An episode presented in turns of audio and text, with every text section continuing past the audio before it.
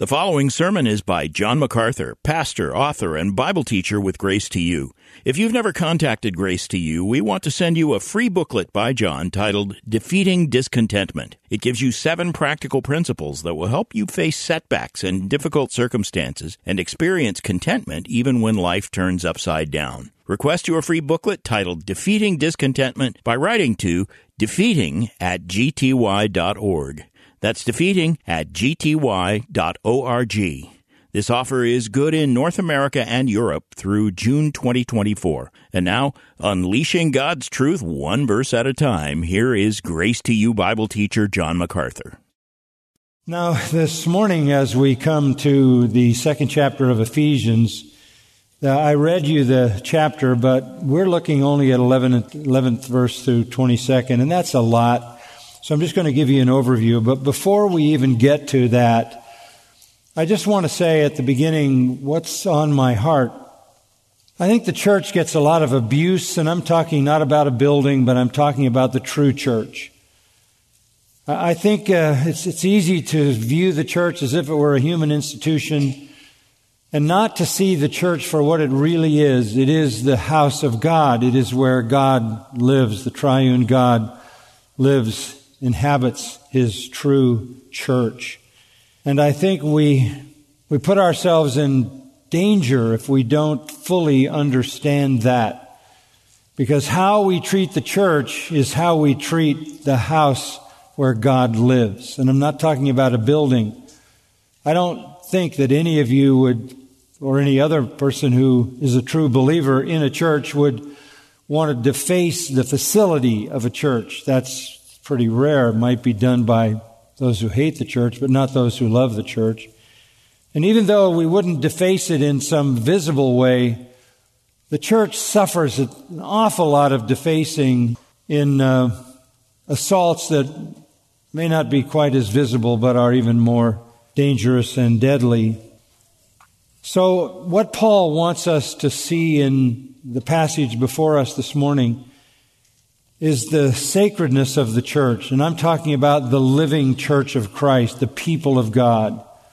You remember Jesus said that it would be better for a person to be drowned in the depths of the sea than to offend one person who believes in me. Offending another believer is offending God's house.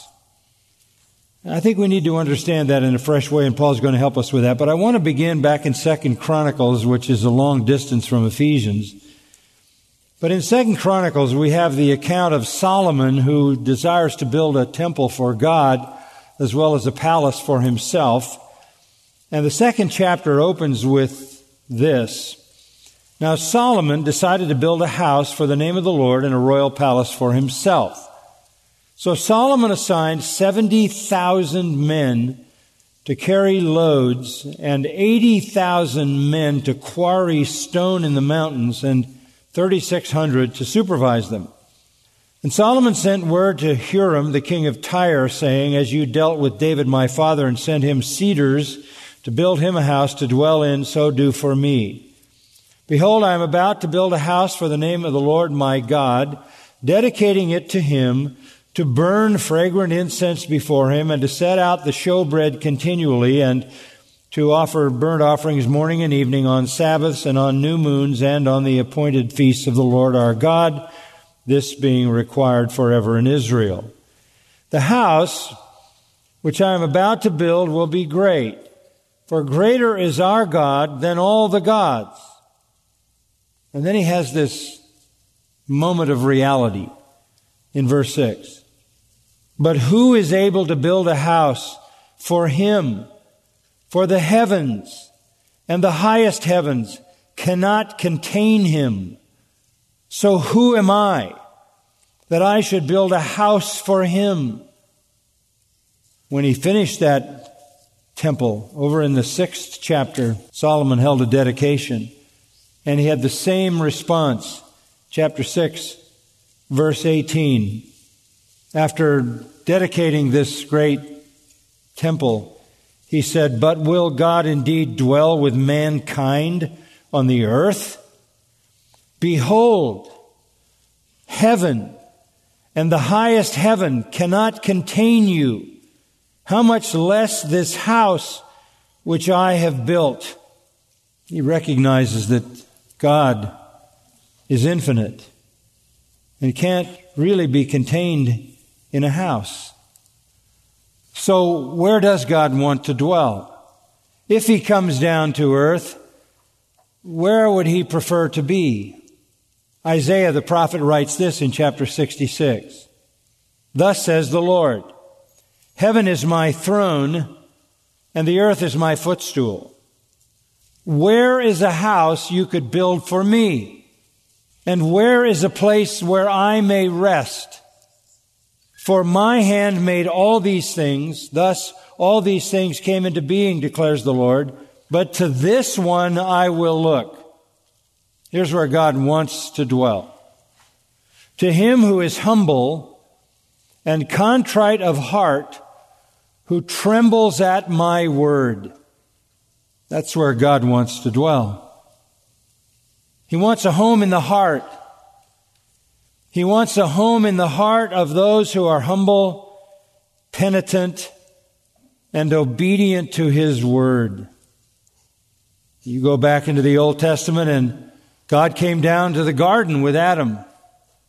And then his presence came down in the tabernacle as Israel wandered in the wilderness. And then his presence came down in the temple when the first temple was built. And God was abiding with people in symbolic way by the Shekinah glory that appeared in the garden and in the tabernacle and in the temple. But the prophet Ezekiel sees a scene because of the disobedience of the nation Israel where God departs. And all of a sudden the glory of God comes out of the temple, up above the temple and across the valley and over the mountains and God is gone and Ichabod is written on Israel. But God came back. He came back in the person of Jesus Christ. John 1:14 we beheld his glory the glory as of the only begotten of the Father full of grace and truth. He was the glory of God returned. God was dwelling in Christ. But what about now? Where, where is God's home? Where does he dwell? Simple answer to that is he dwells in his redeemed people the church. The New Testament makes it clear Hebrews chapter 3 verse 6 says those who hold firm in faith in the gospel are the house of God, ruled by his son. Hebrews 10:21 says the Lord Jesus is the great high priest over the house of God, which is the church. 1 Timothy 3, God's house is called the church of the living God. And the apostle Paul writing to the Corinthians used the plural pronouns when he said this Do you not know that you are a sanctuary of God and the Spirit of God dwells in you collectively? He said, For the sanctuary of God is holy, and that is what you are. In his second letter, he said, We are the temple of the living God. As God said, I will dwell in them. 1 Corinthians 6:19, that familiar verse, your body is a sanctuary of the Holy Spirit who is in you. The body of Christ, the church, is where God dwells. John says in 1 John 4:15, whoever confesses that Jesus is the Son of God, God abides in him. So God indwells every individual believer, and of course, collectively, He lives in His church. Now, with that, I want to draw your attention to Ephesians chapter 2. But before we look at chapter 2, the final verse of chapter 1 is very important. Christ is identified as the one who was raised from the dead in verse 20, the one who now is seated at the right hand of God is far above all rule, authority, power, dominion, every name that is named, not only in this age, but in the one to come. Christ is the one who has subjected everything under his feet. Christ is the one who is head over all things to the church. And then verse 23. The church, which is his body, the fullness of him who fills all in all.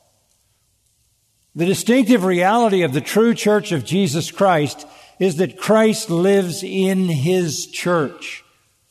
Paul says in chapter 3 of Ephesians, verse 17, that Christ lives in us by faith. So as individuals, we possess the Spirit of Christ. If any man have not the Spirit of Christ, he doesn't belong to Christ, Romans 8 says. But collectively, we are the house of God. And that's the point that Paul is making in chapter 2 in our text, verses 11 to 22, which we'll just do an overview of. But notice verse 22. You are being built together into a dwelling of God. You are being built together into a dwelling of God. You are God's house.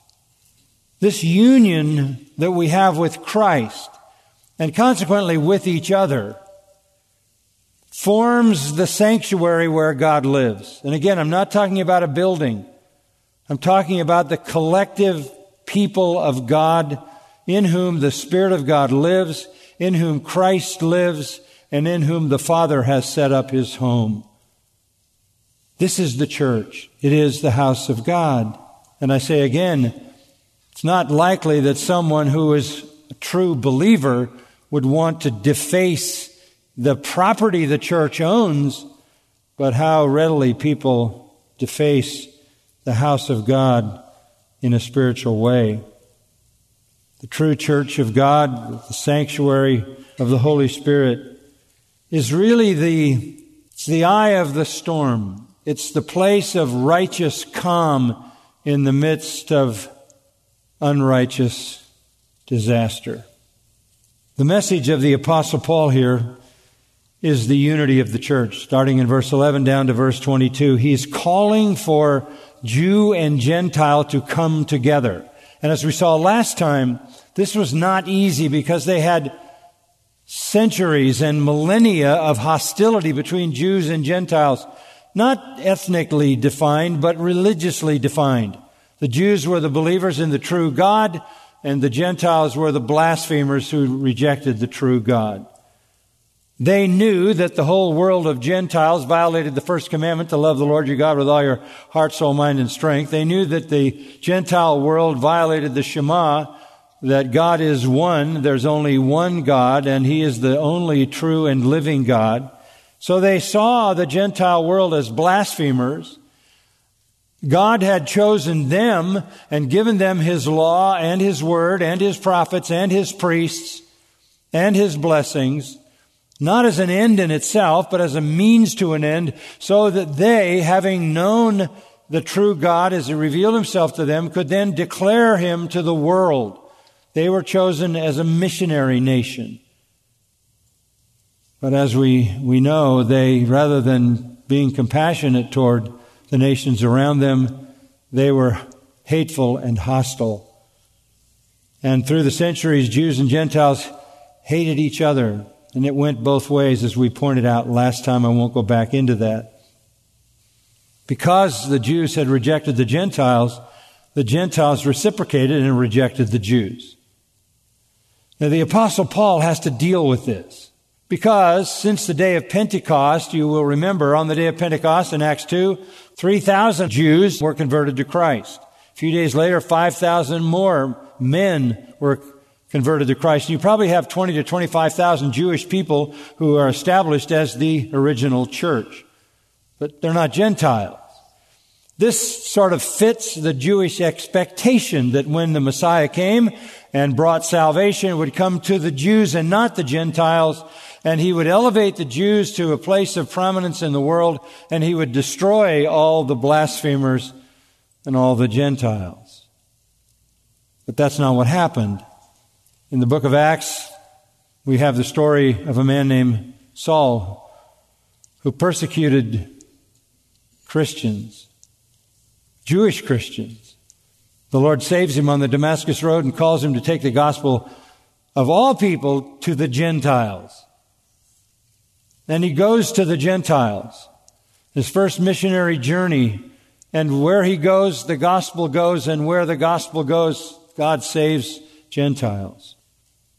And eventually he has to come back And he has to make a report to the Jews and to the leaders of the church in Jerusalem. And it's in Acts 15 that that occasion is described. And I'll tell you the story by just reading a portion of Acts 15. Verse 1 Some men came down from Judea and began teaching the brethren, unless you are circumcised according to the custom of Moses, you can't be saved. That's pretty blunt. Gentiles can't be saved. They can be circumcised and then saved. In other words, you have to at least be a proselyte to Judaism before you can find a door into the kingdom of salvation.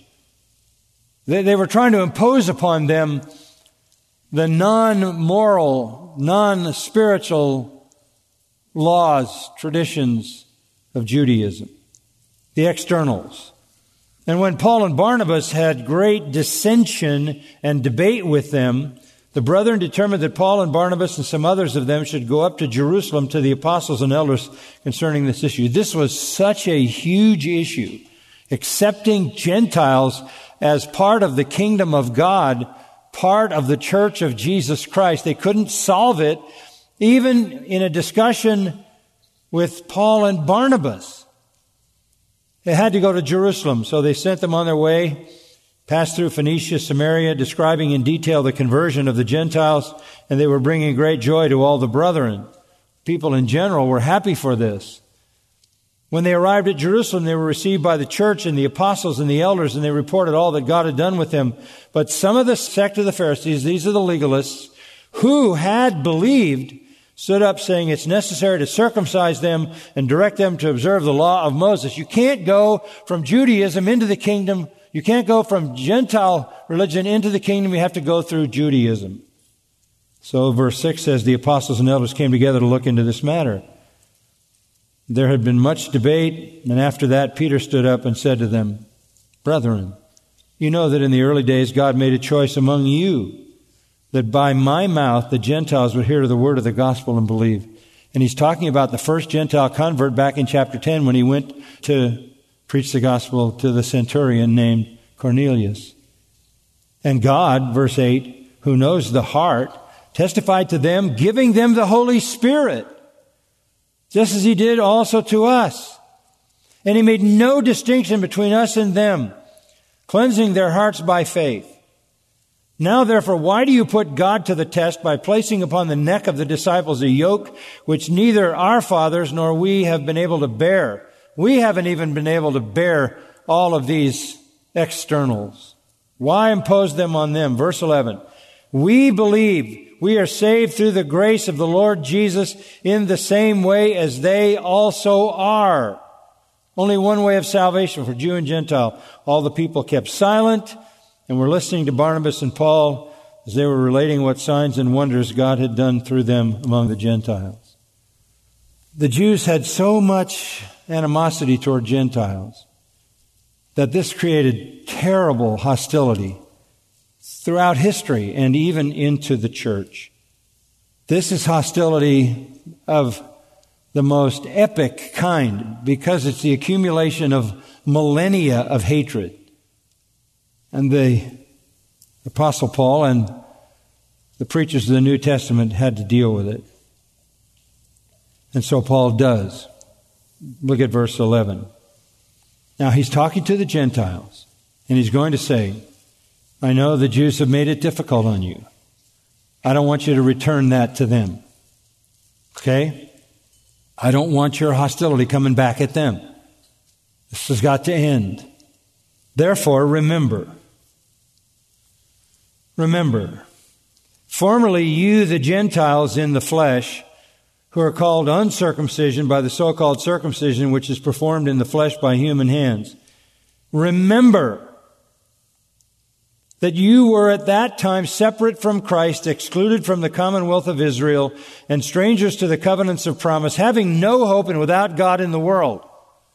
Before you divide the church by getting angry at the Jews, remember the pit from which you were dug. And this is a good word for all of us. Before you become divisive in the church over any issue, certainly any racial issue, you better remember the pit from which you have been dug.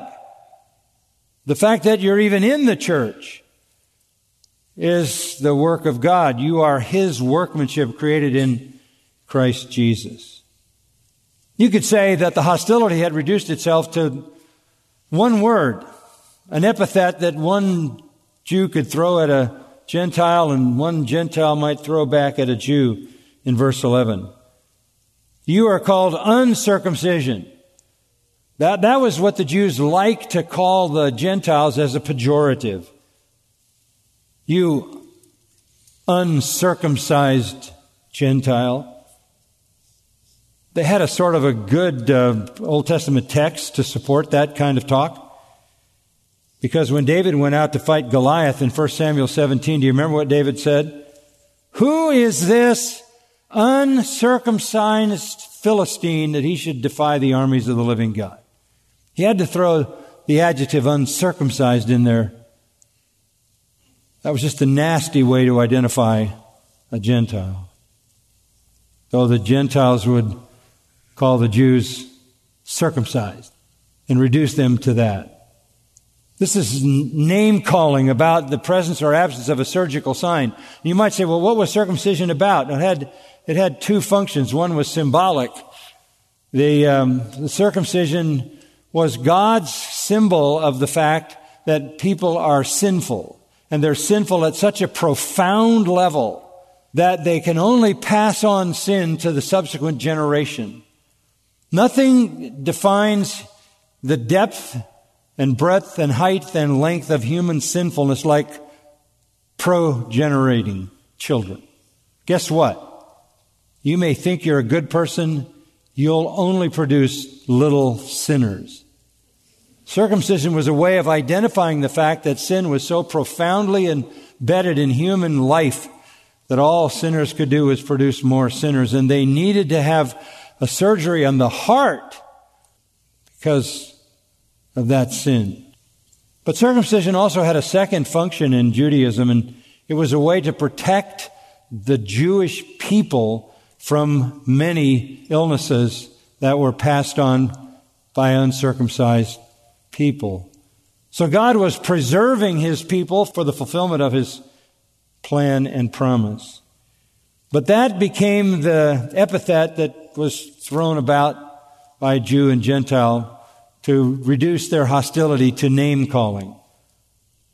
And Paul says it's even the circumcision, he says, is nothing, verse 11, it's performed in the flesh by human hands. It's just an outward symbol.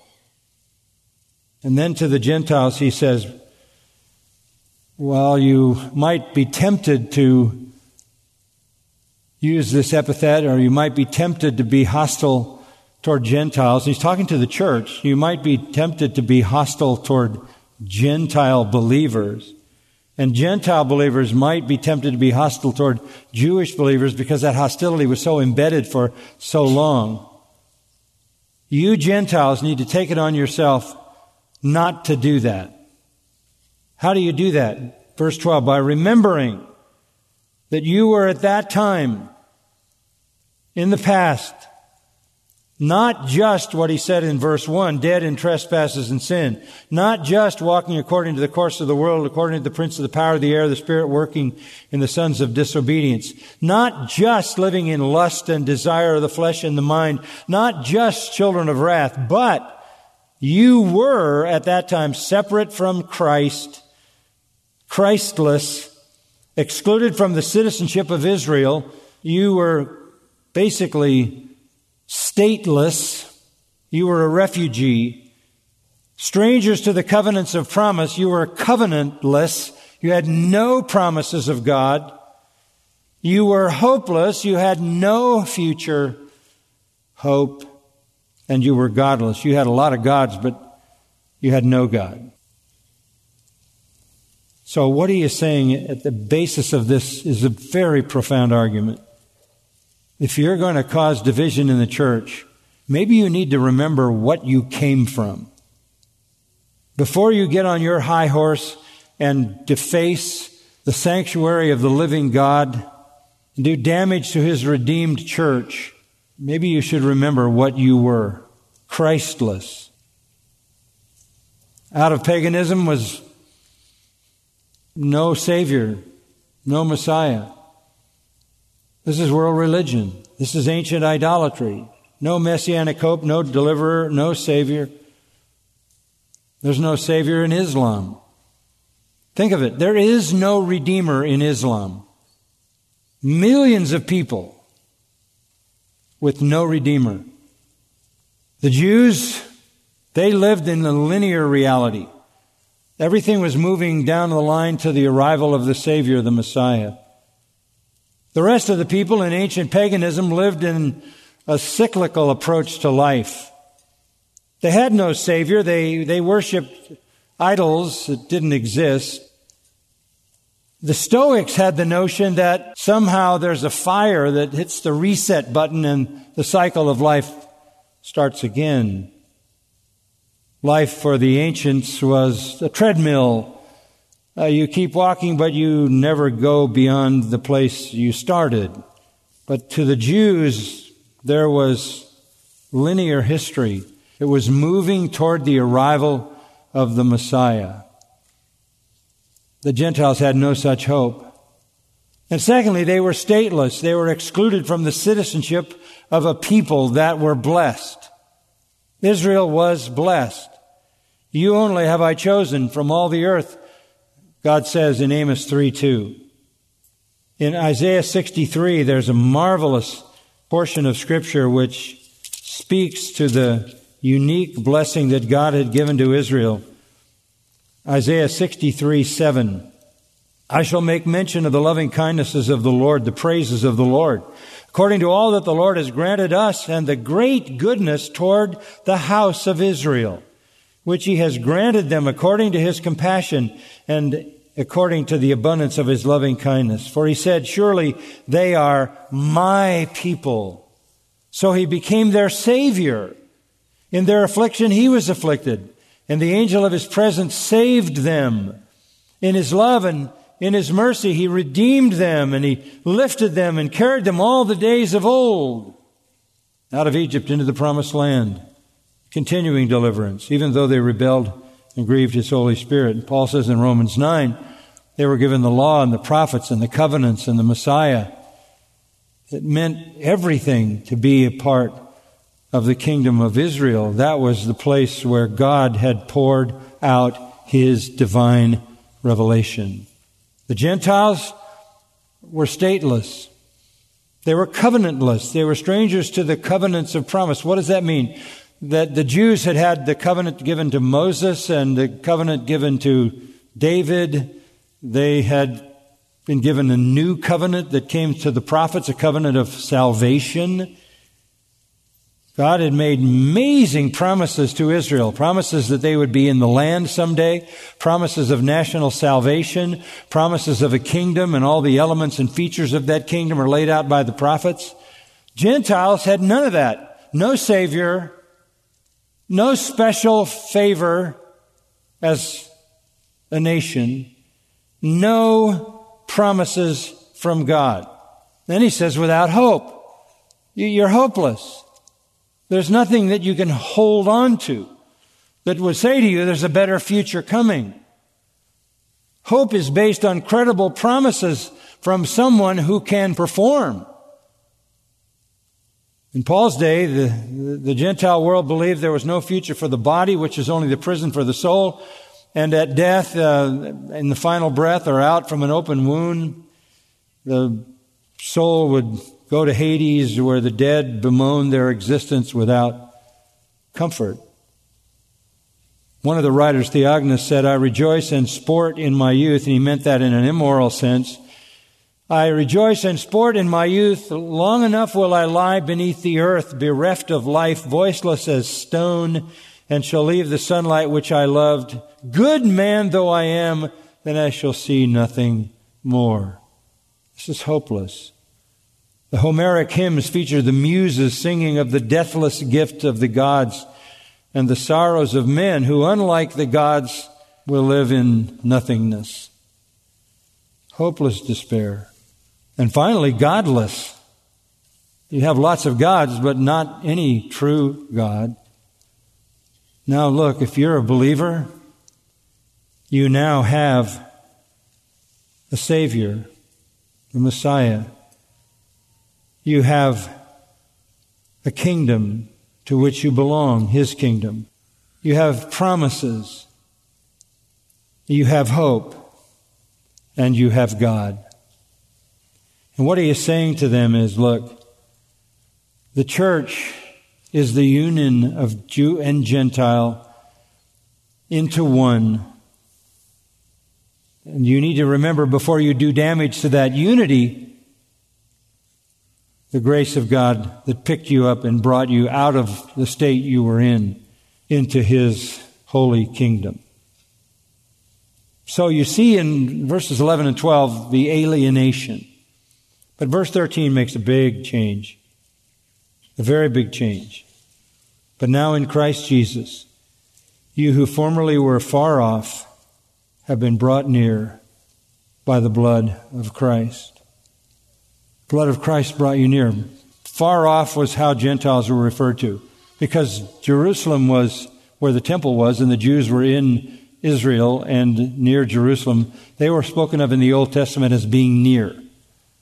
And the Gentiles were spoken of as being far off far off. And so Paul says to them, there's no room for hostility toward Jews, even though they persecuted you or even though they were hostile toward you in the past, because you have now been brought near. You are no longer far off. That's Old Testament language. You have been brought near by the blood of Christ. That is an incredibly important reality. Verse 14, for he himself is our peace who made both into one and broke down the barrier of the dividing wall. There's nothing to separate us anymore. And by the way, the Jewish temple was a place of separation. There was the court of the Gentiles and the court of the women. Then there was the court of the priests. Then there was the inner court where the sacrifices were made. And then there was the holy place. And then there was the Holy of Holies. And everything was separated by barriers. And the only place the Gentiles could go was into the court of the Gentiles on the far perimeter on the outside. And uh, to, to go to, for a Gentile to go any closer was serious business. We find that in Acts 21 when Paul was accused of bringing Trophimus, who was a Gentile, past the barrier. So the Jews were still fussing with trying to keep Gentiles out, even though they were one in Christ. And Paul is saying, the Jews ought not to be doing that, but neither should you Gentiles pick up on that hostility and give it back. There's a wonderful story in France in World War II. Some of our American soldiers had a buddy who had been killed and they saw a local cemetery and so they wanted to bury him in that local cemetery. They stopped by the the church and they talked to the priest and they said, Can we bury our buddy here? The priest said, Is he Catholic? And they said, No, he, he, he, he's not Catholic. So the priest said, No, he can't be buried here. Well, discouraged as those soldiers were, they did the next thing they could do. They uh, found a place just outside the fence of the cemetery, and they buried him there. The next morning they came back to give final respects and they couldn't find the grave. They found the priest and they said, We buried our friend just outside the fence. We can't find the grave. The priest said, Well, first part of the night I stayed awake. Sorry for what I told you. Second part I spent moving the fence. Christ moved the fence. He always moves the fence to embrace all that are His. The far off all of a sudden became near. The church is one. This is our identity in Christ. Forget the ethnic identities. Forget any other identities. Christ did this. In that sense, verse 14, He Himself is our peace. He is the one who brought peace. What do you mean He is our peace? How could a person be peace? Because He is the one who provided the sacrifice for sin that brought us to himself. and he provided it for Jew and Gentile. When a Jew believes in the Lord Jesus Christ, he, he loses his national distinction. When a Gentile believes on the Lord Jesus Christ, he loses his ethnic identity. And we're all one in Christ, right? We're all blessed, and Christ is our peace. He made both groups, verse 14, into one and broke down the barrier, the dividing wall. He tore down all those barriers that separated, so symbolic in the temple. But there was more. How did he do it? How did he make two groups into one? He tore down the dividing wall. In verse 15, he abolished in his flesh the enmity. He abolished the hatred. That's what enmity means, used again at the end of verse 16. What caused the hostility was the law of commandments contained in ordinances, not moral law. Moral law never changes. Spiritual law never changes.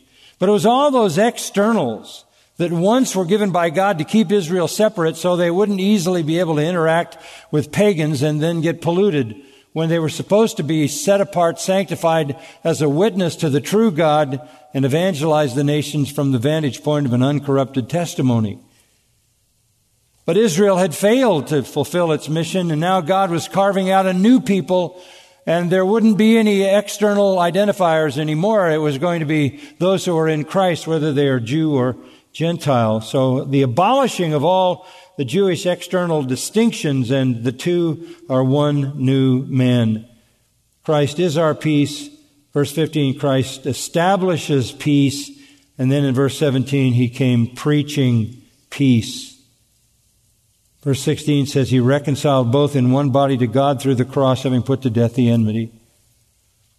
This is the most severe human barrier, maybe in history. And it had to be eliminated in Christ, and it was. Why? Because the new humanity, the new humanity is indwelt by God. Look at verse 18. Through him, that is Christ, we both have our access in one spirit to the Father. So then you are no longer strangers and aliens, but you're fellow citizens with the saints. All of a sudden you didn't have a kingdom, now you have a kingdom. You didn't have a family, now you have a family. You didn't have a household with God, now you're in God's house. And God's house was built on the foundation of the apostles and prophets. Not so much that they were the foundation as that they laid the foundation, which was the apostles' doctrine. And the cornerstone was none other than Christ himself who set all the angles. The dwelling place of God is the church, built on an apostolic doctrine, divine truth revealed in Scripture. Jesus Christ Himself is the cornerstone. And from Him, all the lines run to give symmetry to the building, and the whole building is fitted together, growing into a holy sanctuary in the Lord. And then this, in whom you also are being built together into a dwelling of God in the Spirit. The cross is God's answer to racial discrimination. It's God's answer to segregation. It's God's answer to apartheid. It's God's answer to war. It's God's answer to anti-Semitism, hyper-nationalism, bigotry, and every form of strife. Christ is our peace. He made peace. He preached peace. He reconciled us. He gave us access to God the Father, God the Spirit, and to Himself, God the Son. And we have become the dwelling of God. I love that in verse 22. God lives in His people. We need to be very careful how we treat each other because we're the temple of God. Any believer who comes to you brings Christ with him or her. However you treat another believer is how you treat Christ. However you treat the church is how you treat him because he dwells in his church. The church was designed by the Lord to be one. Jesus prayed in John 17 that the Father would make us one. He did make us one spiritually. We need to be one in terms of our life together. Over in chapter 4, as we close, there's some practical instruction. Chapter 4. I, Paul, verse 1, the prisoner of the Lord, implore you. Now I'm going to tell you how to practically respond. I want you to walk in a manner worthy of the calling with which you have been called. Here's how you should be. With all humility and gentleness, with patience, showing tolerance for one another in love. Verse 3 being diligent to preserve the unity of the Spirit in the bond of peace. There is one body, one Spirit, just as you were called in one hope of your calling, one Lord, one faith, one baptism, one God and Father of all, who is over all and through all and in all. That is just astonishing, isn't it? Solomon couldn't build a house that could contain God. And yet God lives in his redeemed people. This is a massive, incomprehensible privilege.